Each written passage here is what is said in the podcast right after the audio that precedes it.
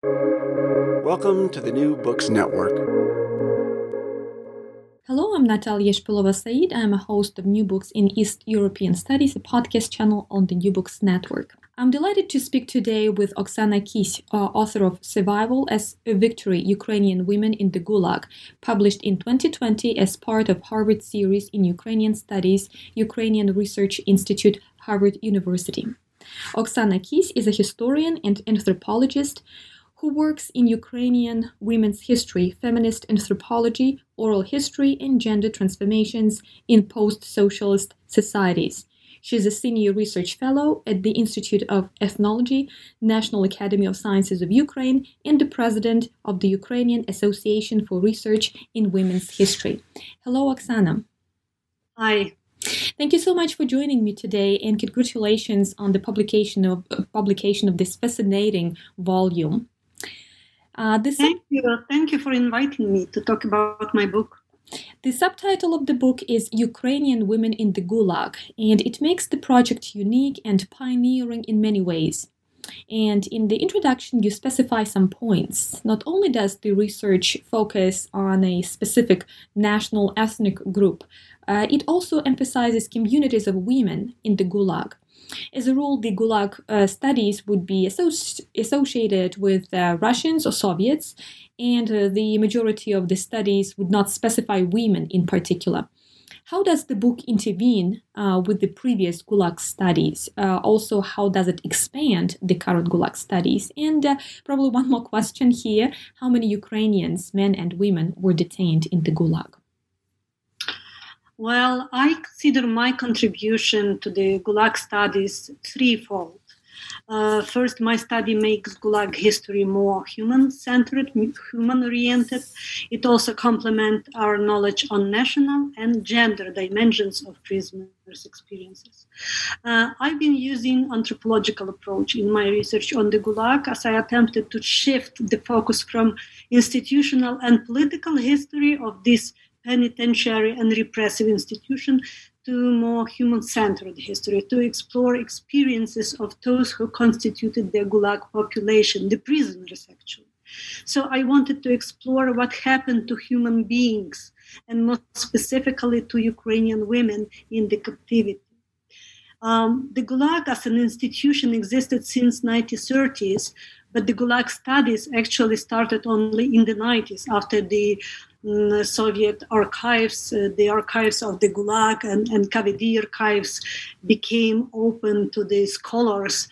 And um, uh, since the 90s, the Gulag studies made a tremendous progress and a substantial body of literature appeared. And the problem, problem of the post Soviet history writing on the Gulag is its main focus on the institution. And the researchers who studied the Gulag uh, focused on its establishment, uh, its evolution, its structure and management and functioning, its demography, its economy, and the number of prisoners and the number of victims. But they don't really explore the prisoners' lives in the captivity.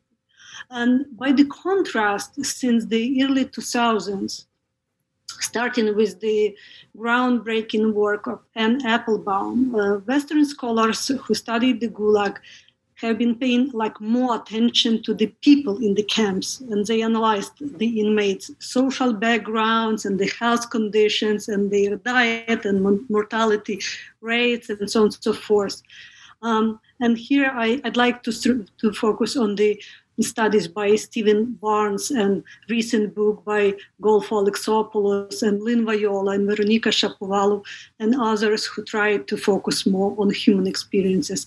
And they also ex- examine the dehumanizing nature of uh, Gulag system and its impact on the Soviet society at large.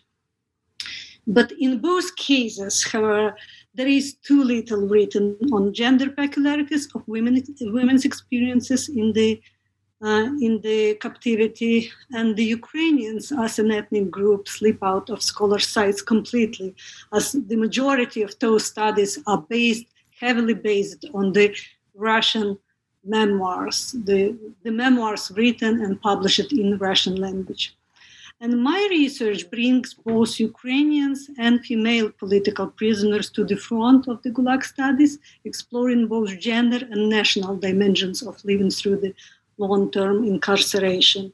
And I'm trying to understand what was special about being a woman and being a Ukrainian in the captivity. And uh, when it comes to the numbers, we have to be aware that Ukrainians made up to 20% of the Gulag population in the 40s and 50s. And in some special camps, they constituted about half of the inmates, so it was a large group. And women also constituted about one third of the inmates in post war years.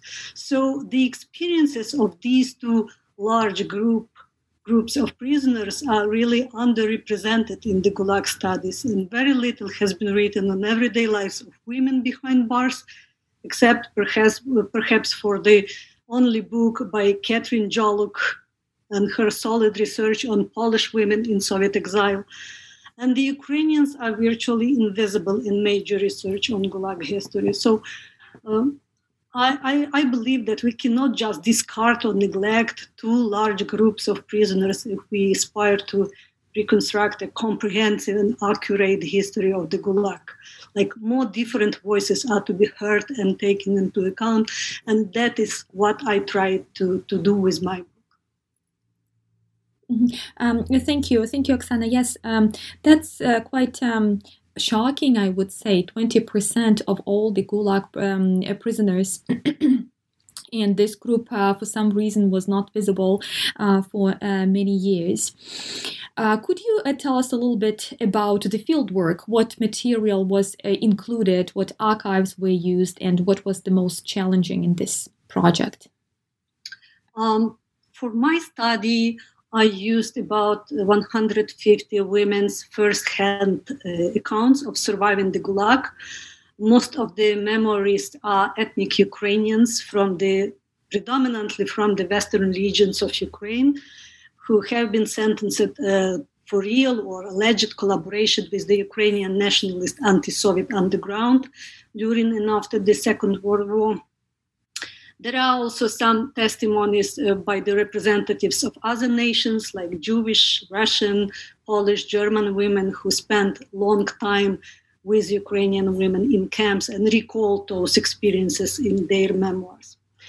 The uh, testimonies are used vary greatly in genre, from large and very detailed autobiographies to very brief letters uh, and to the oral history interviews recorded for different oral history projects. They, those testimonies differ in size, like there are long and there are short ones. Um, there are different styles of narration, and those um, memoirs have been produced in different times and for different purposes, sometimes for the family members only or for other audiences. Uh, they, they are published and unpublished. Some of them are preserved in oral history archives, uh, attached to some museums. Uh, the others are preserved in family archives and they are um, widely available for scholars. So sometimes it was quite difficult to uh, to reach, to access those memoirs, uh, to uh, include their those voices in, in my in my book. Uh, but despite all those differences, all that variety of uh, of texts I'm using, I believe that taken together, those memoirs complement and cross verify each other, and they form as a kind of meta narrative about women's experiences of the Gulag, a story that raises themes that are the most relevant for the women. Uh, they traces uh, clearly u- universal subjects and stand- standard situations, and they illustrate extremely similar experiences and concerns, regardless of the specific details.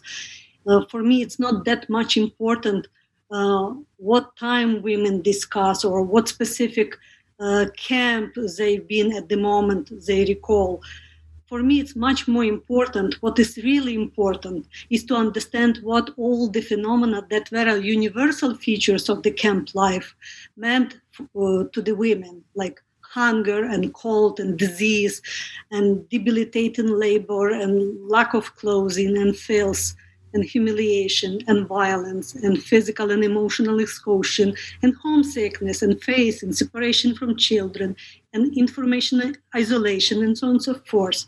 So I track how the women adapted, survived, and resisted under these circumstances in order to understand what precisely helped them to save their physical health and sanity in the most critical moments of their imprisonment. So there are very different sources I'm using, but I believe that taken together, they could help us to reconstruct the story of Ukrainian women living through the Gulag. Uh, you already uh, touched upon um, some aspects with which um, uh, Ukrainian women uh, were confronted and with which they had to to deal. Uh, there is another section in your book which focuses on religion. Uh, so, would you uh, tell uh, tell us a little bit about um, how important, how significant religion was for the Ukrainian women, and what religion manifestations prevailed? Uh, well, the Christian faith and religious practices, related religious practices behind bars, were extremely important for my subjects. And uh, I already said that most of my narrators come from, from the Western Ukrainian regions, uh, from Galicia, Bukovina, Transcarpathia, Volhynia, the territories which didn't belong to the Soviet Union. They were not under Soviet rule before the Second World War. And that means that those women have been raised in a very religious um, societies. They have not been exposed to the militant uh, atheist uh, atheism policies of the Soviet regime. So their Christian faith and their religi- religious practices were like integral parts of their daily lives. And uh, their religiosity was one of the core elements of their personalities. So, so they were not prepared to give up, to give up their faith uh, upon arrest. And despite strict, strict prohibitions and severe penalties, women continued to pray individually and in groups. They procured and kept and used religious items like crosses and beads and prayer books, very rare you know items in the in the captivity and they also uh, made and used small icons and they organized improvised divine uh, masses and celebrated Easter and Christmas. And those activities took place on the regular basis. And they constituted an integral part of, of women's lives in the captivity, uh, stiffing the spirit of those imprisoned women and enhancing their mental endurance. That was extremely important in terms of um, uh, strengthening their souls. And um, in that relation, I'd like to stress one important aspect of those religious practices, which impressed me perhaps the most. In many cases, women took over the roles of a priest and a deacon and conducted liturgies, the divine masses. Paradoxically, under the circumstances of virtually total deprivation of civil rights and radical restraint of opportunities. These practices of improvised divine masses provided Ukrainian women with completely new, unique experiences of church service and religious leadership, or pastorate, or um, priesthood. As a matter of fact, never in their normal lives before the captivity those women have had any chance to play a central or leading role in the crucial church ritual as a priest or as a deacon.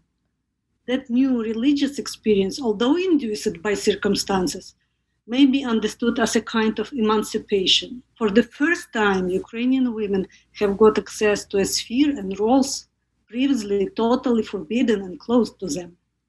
So remarkably, despite of awareness of transgressing the church norms, the former Gulag prisoners, those women, deeply religious women, they speak, they recall those experiences with pride and thrill. So they don't feel guilty for transgressing the church norms. And I find this really absolutely astonishing experience, which has to be explored in depth, perhaps by other scholars, but that is some, some kind of phenomenon. Mm-hmm. Yeah, uh, as you mentioned, there were some transgressions. However, there were still some topics which were tabooed um, uh, while in the captivity. So, what what topics for the uh, Ukrainian women in particular were tabooed still? Well, uh, no wonder that the subject of a woman's body and sexuality are among those the most taboo in the Ukrainian women women's memoir. Those are the blind spots Ukrainian women extremely rarely talk about their uh, bodies and sexuality in the captivity. And mentions of the loss of uh, bodily integrity or of sexualized violence like forced nudity, body searches, voyeurism, not to mention sexual harassment or rape, are presented very tersely, tersely and filled with negative emotions. Even when they turn to this kind of subject matter, there is a noticeable self censorship. Most often, women limit themselves to uh, a, just few short phrases like euphemism and so on. They really don't want to explore these topics. And this evasiveness probably resulted from traditional social norms of, communication, um, as any public discussion of such intimate issues considered de mauvais ton, so for memoirists, it is problematic to verbalize such experiences in public. Uh, but on the other hand, it is very likely that the camp sexual experience was very traumatic and imbued with humiliation and feeling of shame and guilt. So the narrators prefer to avoid those topics altogether. I would like to go back to the uh, title of the book. So, how uh, can we conceptualize the notion of survival? Uh, there are a lot of layers that your research offers gender, national, and existential. What interpretation of survival do you emphasize? Effectively, the main goal of long term sentences for political prisoners who opposed the Soviet regime was to isolate, to punish, and to re educate or reforge them.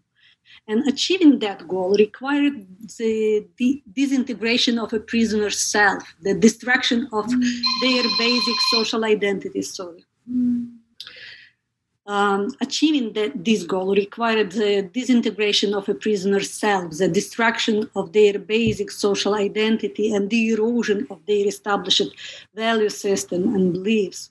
And the objective of the Gulag system was to turn them into a homogeneous, amorphous human mass with no recognizable social identity, uh, be that gender, nationality, religion, political persuasion, and so on. And the Gulag system used a variety of techniques like hunger, total control of behavior, harsh climate, backbreaking labor, unaccept- unacceptable living conditions, isolation and the absence of proper medical care and so on. All this was intended to reduce the prisoner's interest to physical survival at any cost. So the prisoner's goal was to retain their human, their humanity, to remain a human being in a full sense, not only to preserve one's body from destruction, but also to maintain sanity and to sustain one's core social identities gender, national, religious, and others. By looking closely at different sides of camp life, I attempt to uncover what was important or even decisive for their survival, what helped these women to save their lives, uh, their physical health, but also to preserve their individuality and sanity from complete disintegration. Some of uh, the issues that my book specifically looks at are the means of supporting and representing those key social identities like gender, nation, and religion, and corresponding value systems in uh, seemingly trivial daily activities and behaviors of Ukrainian political prisoners. And the main objective of my study is to uncover and examine those little noticed yet effective manifestations of the women's agency that helped these women to resist the destructive, destructive impact of the system on their bodies and minds and to remain a human being, a woman, a Ukrainian, a Christian, and so on, under the conditions where the opportunities, rights, and resources were limited to the extreme. Those included such uh, trivial activities as housekeeping, for instance, group singing, different arts and crafts like embroidering and drawing and poetry writing, or personal hygiene, and many others quite typical female practices which turned into survival skills and tools in the captivity. Through practicing their normative gender, national, and religious activities, women were able to maintain those identities and thus preserve their personalities in the soul crushing machine of the Gulag. Uh, the Gulag is inseparable from the totalitarian regime. What do the uh, Ukrainian women's practices in the Gulag tell us about the totalitarian regime? Um, the Ukrainian women's experiences in the Gulag actually questioned the very ability of the Soviet regime to establish total control over its citizens, even over the most disenfranchised of them. The guards and the camp's overseers could not possibly constantly control all, all the aspects of, of the everyday lives of the prisoners, especially when in the barracks. And despite of the countless prohibitions and restrictions and severe punishments for violations, the, the prisoners led a hidden life in their barracks, turning them into a space of uh, so called collective privacy. Those uh, forbidden pleasures included, as I said, praying, singing, and versifying, and embroidering, and relating personal stories and literary works, and teaching one another, and so on. In this way, I believe a barrack became uh, that living space where a prisoner, uh, a prisoner counterculture was born, and it took shape and evolved, and that allowed the women to nurture and to maintain their threatened social identities and resist the destructive effects of the imprisonment. Within a barrack, women were able to control at least something in their lives in the captivity. In the barracks, women lived in a parallel reality that functioned according to the rules of normal lives. They remained normal women while in the barrack. And so this space effectively undermined the aim of total control through those minor but permanent and large scale transgressions of the camp's rules and regulations women actually exposed the failure of totalitarian regime to exercise a control, um, a total control, its inability to subjugate all of its antagonists. So through all those minor gendered practices I listed and I explored in my books, in my book, women actually proved that the totalitarian regime is not totalitarian that they cannot they can remem- re- remain uh, free citizens inside their souls and they continue to resist by practicing their normal social identities in the gulag which aim to destroy those identities mm-hmm. Um, I just have a quick follow up question on this. Uh, um, you said that um, the uh, Ukrainian women try to maintain this normal life. Um, and I'm curious about this um, notion of the normal or normalcy. Wasn't it somehow, however, shifted by those practices that the women had to engage with, as you, for example, pointed out, with their religious practices when women were acting as priests? For instance? Of course, those practices in the barracks they were not totally normal. Um, but that was a semblance of normalcy. But, but, that was something which reminded women who they are. At least they tried to uh, to to remain the, the normal women, following the um, uh, certain um, gender stereotypes uh, and the, nor- the, the ideas of normative femininity they've been socialized within. So they tried to continue to behave like a normal woman, a normal Ukrainian, a normal Christian should behave. They tried, tried to treat one another as Christians. They tried to treat one another as family members, for instance. They cared for one another. They uh, maintained a kind of a hominess in their barracks, trying to domesticate them, to uh, turn them into a substitute of a home, uh, to decorate them with those barracks, and so on. So, by practicing their identities through those like normal practices, through activities they consider to be the part of their normative identities, they maintain those identities, although it, it wasn't the same as in, in their normal lives before detention. So uh, I, I would say that the, the, the, uh, the normative femininity as a complex of ideas and norms about what a normal woman supposed to be by continuing to behave like everything is okay. Like they remain the same women the same ukrainians the same christians. They continue to insist that although their normal life has fallen apart and their um, they they found themselves in the mm, uh, totally um, alien and hostile environment but inside themselves they remain the same human beings and they continue to follow the rules and the norms of their culture. And that was i, I believe the core of their survival uh, to to stick to their value systems and to their um, beliefs and to continue despite all the circumstances to um, practice what they consider to be the right thing to do Mm-hmm. Um, your book covers a lot of uh, material, a lot of information, and you also pointed out that there is still so much to uh, discover and uh, uncover uh, in terms of the Gulag studies. Is your current uh, project in any way connected with with this book?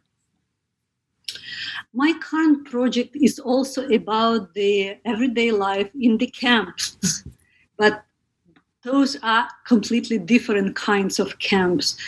Um, uh, since like two years ago, I started a project about Ukrainian refugees um, who fled Ukraine um, at the end of the Second World War when the Soviet, the Red Army approached, who um, headed to, to the West and who spent several years in the uh, specific um, setting called the displaced persons camps, the DP camps.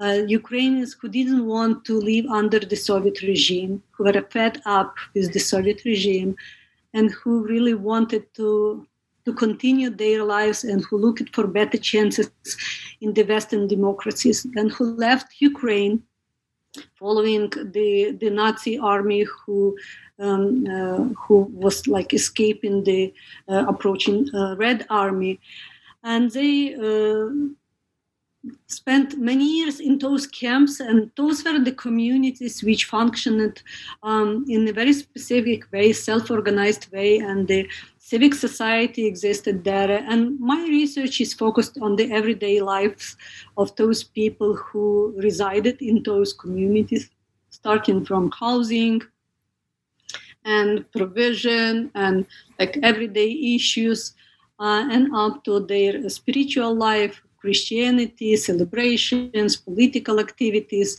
um, and so on and so forth because uh, that that was a very vibrant life and very uh, lively communities who for, for, for perhaps for the first time in the ukrainian history tried to build uh, their communal life according to the, their ideas of what is uh, what what's supposed to be uh, a Ukrainian nation state, on, uh, although in a, on a smaller scale. So that was my subject. I have conducted uh, several dozens of interviews with former DP residents who currently are the citizens of um, of uh, um, of Canada and the, the, United States. And I also try to explore uh, the periodicals published in those camps. And I'm going also to uh, work on the archives, which are preserved in North American Ukrainian institutions.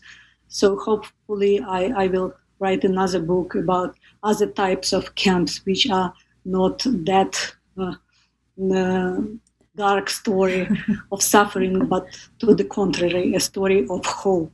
Mm-hmm. Wonderful. Well, I look forward to reading your new books, um, your new projects on these um, um, uh, on these uh, issues. Well, thank you so much, uh, Oksana, for this conversation today, uh, and thank you for this research that gives visibility to the uh, Ukrainian women detained in the Gulag, uh, as well as thank you for again taking our attention back to the individual and to the survival techniques that the individual may somehow engage with uh, while being in these extreme situations. Thank you so much for your research, Oksana. Thank you for inviting me.